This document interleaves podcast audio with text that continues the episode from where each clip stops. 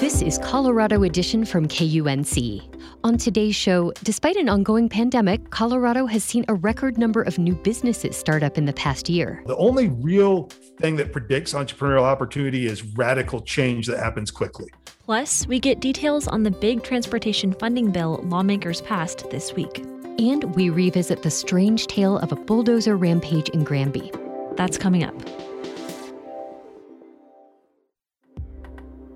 You're listening to KUNC's Colorado Edition. I'm Erin O'Toole. And I'm Tess Novotny. State lawmakers passed a major transportation package this week. The $5.4 billion spending plan is now on its way to Governor Jared Polis, who is expected to sign it. The bill represents a significant shift in how Colorado funds maintenance of its roads and bridges. For more on this, we're joined by our state capitol reporter, Scott Franz. Hey, Scott. Hey, Erin.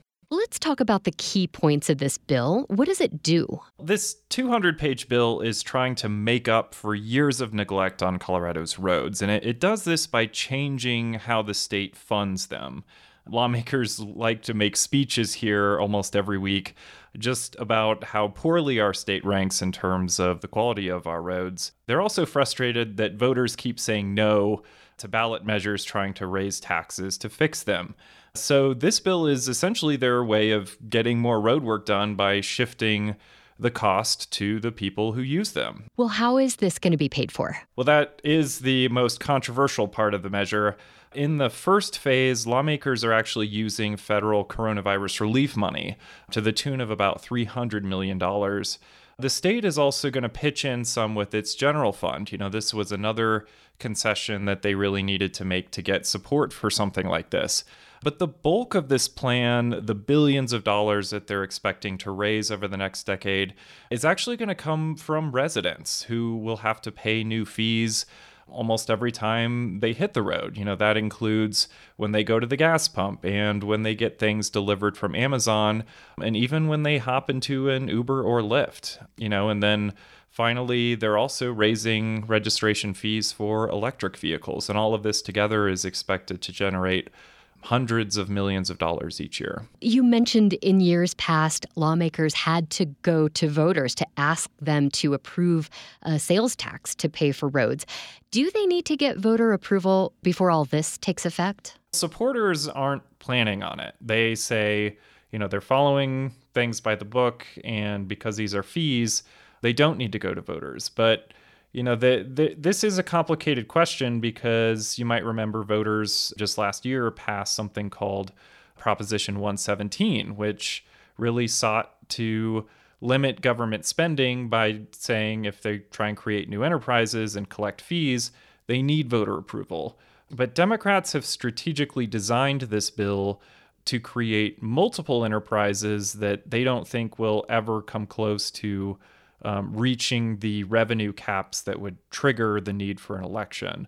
Um, so that's drawn some criticism kind of from Republicans that they're trying to skirt around this new, you know, voter mandate about creating new enterprises, but the counter argument is they won't be collecting enough money to necessitate an election. When will Coloradans start to see these fees take effect? They're not going to happen right away. The first fees actually roll out next year.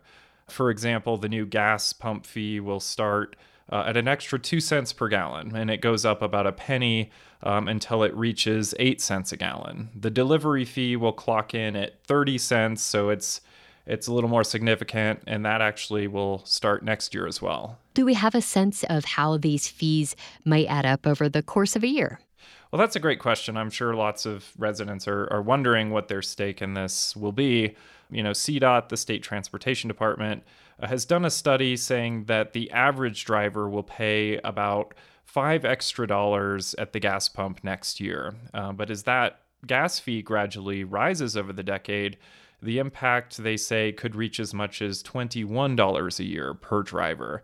And then there are the deliveries Amazon, Grubhub. We've all been using them more these days. So this will be um, another significant investment we'll have to make. Uh, the state did another study about two years ago estimating that someone would pay an extra $8 if they ordered 30 things in a year. I know I probably quickly reached that threshold this year. This bill is interesting because it really seems to target those things that we do every day, like the food deliveries, package deliveries, and these things do take a toll on our infrastructure. Was that a deliberate consideration when lawmakers created the bill? It was. You know, this is a really big change in philosophy. You know, for years, our roads have been funded by a gas tax that hasn't increased. You know, the architects of this bill say they were very deliberate in, in trying to decide what to put fees on. And I'll, I'll let Steve Fenberg, he's a Boulder Democrat who leads the majority in the state Senate, tell us, you know, how they decided where to put these fees. You were ordering lunch on, on from Uber Eats. You were ordering your toilet paper or different things for your home on Amazon. You are uh, using the roads one way or another, probably dozens of times a day. And so we need to figure out how do we, in this modern day, how do we pay for our roads? And he goes on to say that the current system, you know, which relies on that gas tax, is not capturing any money to fix roads from many of these people who are still putting wear and tear on them by summoning these delivery vans to their homes or hopping in an Uber. This triggered hours of debate at the Capitol. Only one Republican got on board with this bill. Why are they so against this? It is surprising because Republicans have, you know, just like Democrats, been railing against the quality of our roads and, and wanting more investment. But they see things very differently in how to get that funding. It really should be called a tax. That's Chris Holbert. He's a Parker Republican who leads the minority in the Senate. He's also questioning whether this bill is legal. It's another end run around the taxpayers' Bill of Rights. Republicans, conservatives in Colorado are going to be infuriated by that. I suspect that people in the in the political middle will be frustrated by that because polling shows that people in the political middle embrace Tabor, the ta- their taxpayer bill of rights. And I would say even people on the some on the on the political left would be frustrated by that too. Now, you just heard him talk a lot about Tabor, a quick reminder that something voters passed to prevent lawmakers from raising their taxes uh, without going to voters. But Democrats counter they're doing everything by the book and they can still charge fees as long as they don't collect too much of them. What happens next with this? There are some interesting parts of this bill that have nothing to do with money. It actually orders a new study on autonomous or self driving vehicles, trying to lay the groundwork for when those become more mainstream. It also forces CDOT to do more studies on how the roads they're building and the projects they're funding affect greenhouse gas emissions. So this, you know, has an environmental component as well. Perhaps even more significantly, though, it, it really cancels a ballot initiative that lawmakers had planned for this year to basically asking voters if they could fund road work through taking on new debt issuing bonds, things like that. So again, um, just a real change in philosophy to go to the the combination of fees and, and general fund. Scott Franz covers the state capitol for us. Scott, thank you so much. My pleasure, Erin.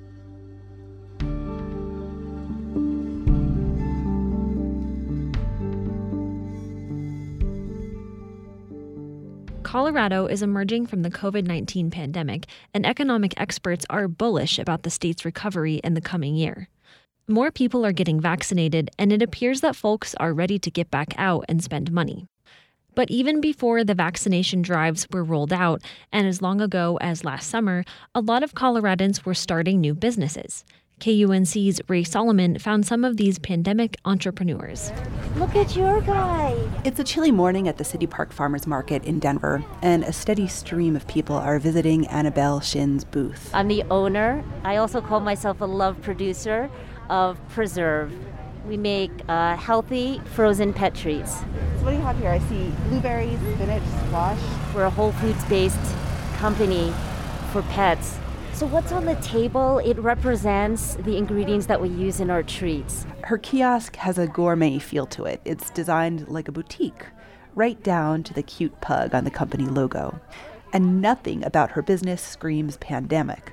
But I started the business officially. I registered with the state in mid March 2020. This was a couple of weeks after the pandemic led to furloughs at her day job, and it turns out this farmer's market is full of similar stories. I sold my first kombucha uh, in June, so almost a year. So I started my business in July of last year, 2020. We both lost our jobs in the restaurant industry. In March, I want to say. Of this year? Of this year, of 2021, yeah. In fact, entrepreneurship has been growing statewide.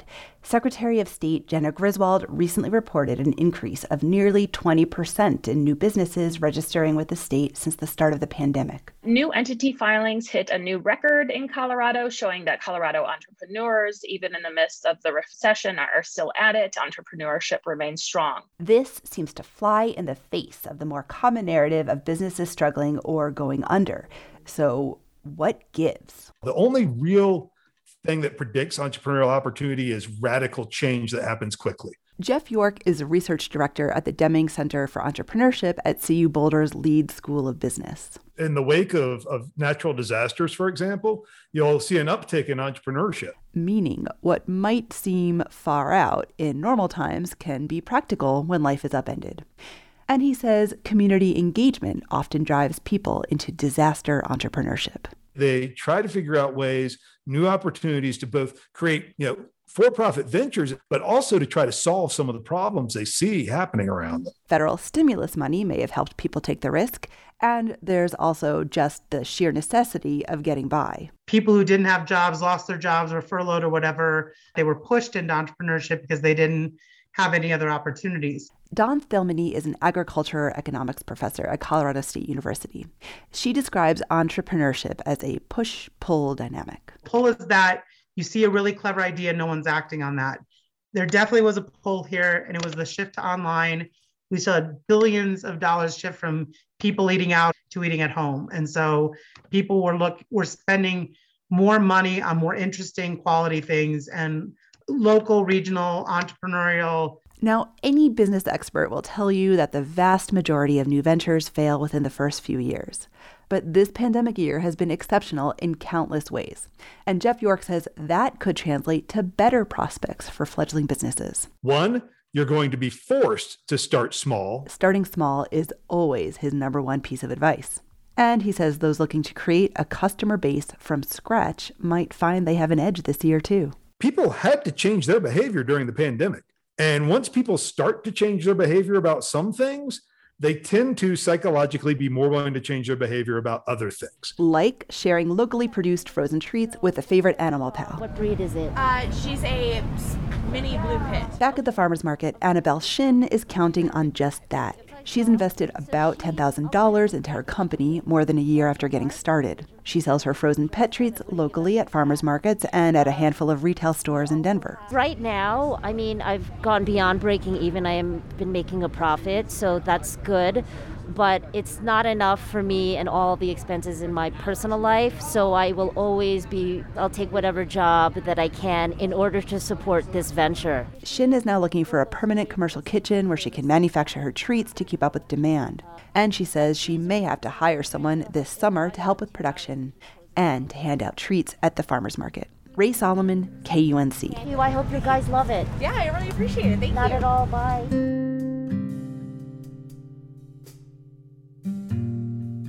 You're listening to Colorado Edition from KUNC. 17 years ago, on June 4th, a man named Marvin Heemeyer got into an armed, armored bulldozer and went on a rampage in Granby, Colorado. He damaged many buildings before dying from a self inflicted gunshot wound. The incident became known as the Killdozer Rampage. Granby resident Patrick Brower witnessed the rampage and the events that led up to that day. He's the author of Killdozer, the true story of the Colorado bulldozer rampage. Last year, he spoke with KUNC's Matt Bloom just ahead of the release of a documentary called Tread, which explores the history of the incident. Tell us about who Marvin Heemeyer was. Marvin Heemeyer was a, uh, a guy who had moved to uh, Grand Lake, but he opened a, a muffler repair business in Granby in 1992 after moving to the county. he immediately got sort of politically involved in issues. He was initially involved in trying to uh, support the effort to bring legalized gambling to Grand Lake. And uh, then, uh, shortly thereafter, he got involved in uh, trying to sell property he had bought at auction to his neighbors, the Docheffs. And in the course of trying to get that property sold, he ended up fighting the Docheffs' effort to build a concrete batch plant right next to his two acre plot in Granby. That fight was very public. It went through the Granby Town Board. And in the course of that fight, he didn't always get his way. He ended up suing the town and the Docheffs. But he ultimately lost his lawsuit against the town and the Docheffs.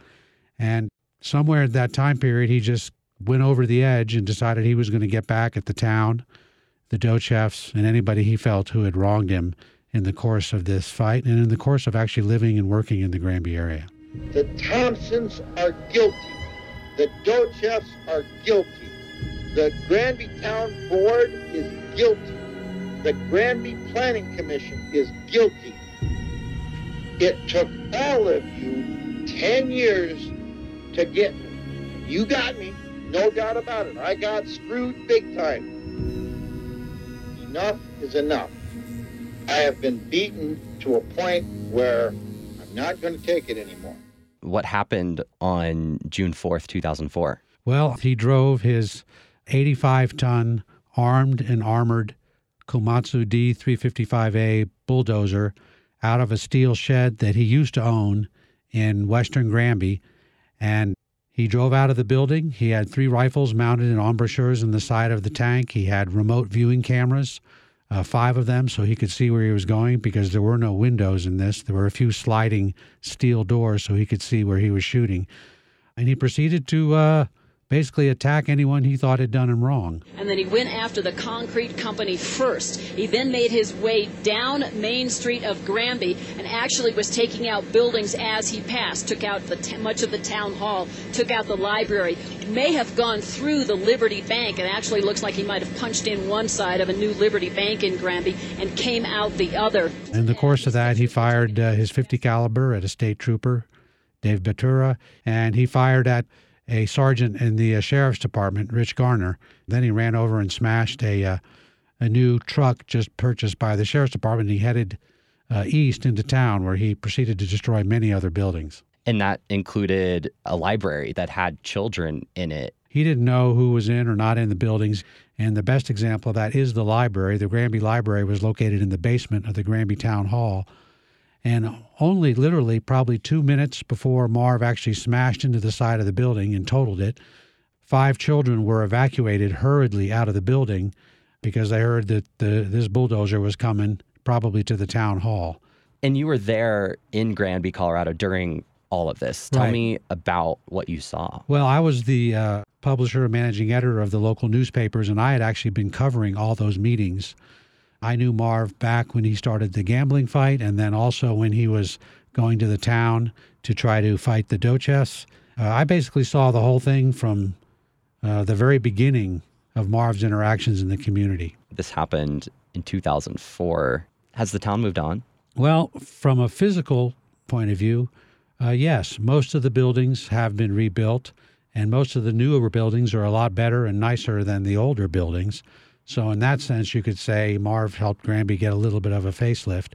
But I can promise you that not one of the people that had to go through that, they'd probably just be just as happy to be in their old buildings without all the heartache and loss they went through to actually do the rebuilding. As far as uh, psychologically and mentally, this uh, this bulldozer rampage kind of hangs over the town because there's a lot of people that have uh, taken on the cause of Marv as if he was justified in attacking the town and attacking the people. And one of the reasons I wrote my book was to try to point out, well, here's what really happened. And when you see the facts, you kind of see that, you know, there's really no justification ever for what Marv did.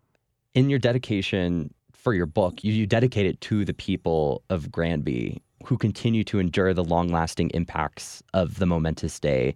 What do you hope putting this story out in, in your book and working with the uh, director of the new documentary, Tread? What do you hope that accomplishes for the people of Granby? Well, I hope the truth can get out there to the world so that they have a more balanced picture of what actually happened that day and why it happened. I think it's important to gain a little bit of a sympathetic point of view of Marv. But even when you have a sympathetic point of view, you end up seeing that he made this whole thing into a mountain when really it was just a molehill.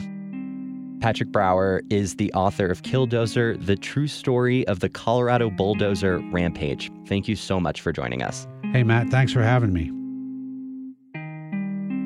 You can go more in depth with this conversation and find a link to Patrick Brower's book at our website, kunc.org.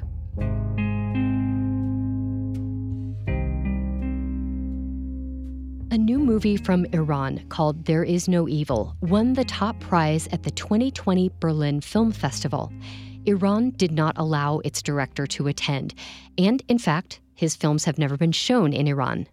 KUNC film critic Howie Movshovitz, who teaches film and television at CU Denver, says this is one of the most courageous films he's ever seen. Mohammad Rasoulof's four part, ironically titled There Is No Evil, starts in a dark parking garage that right off gives you the willies. The tension grows as a man drives down a long aisle in a curving ramp. But this film is no American crime picture or spy thriller. The country of Iran may be in the grip of serious tyranny, but Iranian filmmakers are still making the most challenging movies in the world. They go head on at the vicious hypocrisies of censorship, religious fanaticism, and corruption. Mohammad Rasoulof is among the bravest of them. His 2013 film, Manuscripts Don't Burn, is about the state sanctioned murders of dissident writers and intellectuals. A Man of Integrity from 2017 is less direct. It's about the corruption of a rural irrigation system, but implies the dishonesty of the entire Iranian government. You might call There Is No Evil a capital punishment film, but capital punishment films are about crimes and how the condemned people are usually innocent. There is no evil gives no attention to what those about to die have or have not done, or what crimes may have been committed. The film never shows the supposed criminals, except for one image of the feet of a group of people hanged. This film is about what executions do to the people who, as the grim saying goes, pull out the stool to complete the hanging. Yet each of the stories pictures human life. None are lectures, but they recognize that moral questions are part of the lives we lead. The four stories are about individual execution workers, if you want to call them that. One simply endures, two who are forced to do it run away with different outcomes, and one is a dying man years later whose life has been cursed by what he did, and the consequences continue to fall on his grown daughter. There is no evil confronts its characters and its viewers with the most profound moral dilemmas. The first, brilliant story, called There Is No Evil, shows a family man He's the one who drives in the garage. He works at night, comes home, rests, and then picks up his wife at the school where she teaches. She chatters, they go to the bank, she complains to her husband. They pick up their young daughter at her school, who scolds him for coming late and badgers him to get her a pizza. بابا چرا دیر اومدی دنبالش بابا اول باید میرفتم دنبال مامان دیگه مگه تو قول دادی همیشه اول بیای دنبال من چرا عزیزم ولی بعد بعضی وقتا نمیشه دیگه باید میرفتیم بانک حقوق بگیریم بعد بریم اونجایی که دوست داری خرید کنیم بعدش هم بریم پیش مامان جون من نمیدونم تو دروغ گفتی بعدم جریمه They shop at a full-stocked grocery store. They visit his mother. It's a day full of events that are typical here as well as in Iran. Then you get a glimpse of what he does at that night job. Now that the audience has lost its innocence, the next three stories are more direct. Soldiers who will be punished if they don't pull out the stool weigh the immorality of doing that against what will happen to them if they don't. It's the question of principle versus personal desires. In the third story, a young man is so distraught about confessing to his girlfriend just before her birthday party that he strips naked and dives into a river, trying to cleanse himself. The last and beautiful story is about a doctor who left medicine in the city to raise bees in the desert. His agony for years has been what to tell his daughter and when. There is no evil goes to what the philosopher Hannah Arendt called the banality of evil. No leering villains here.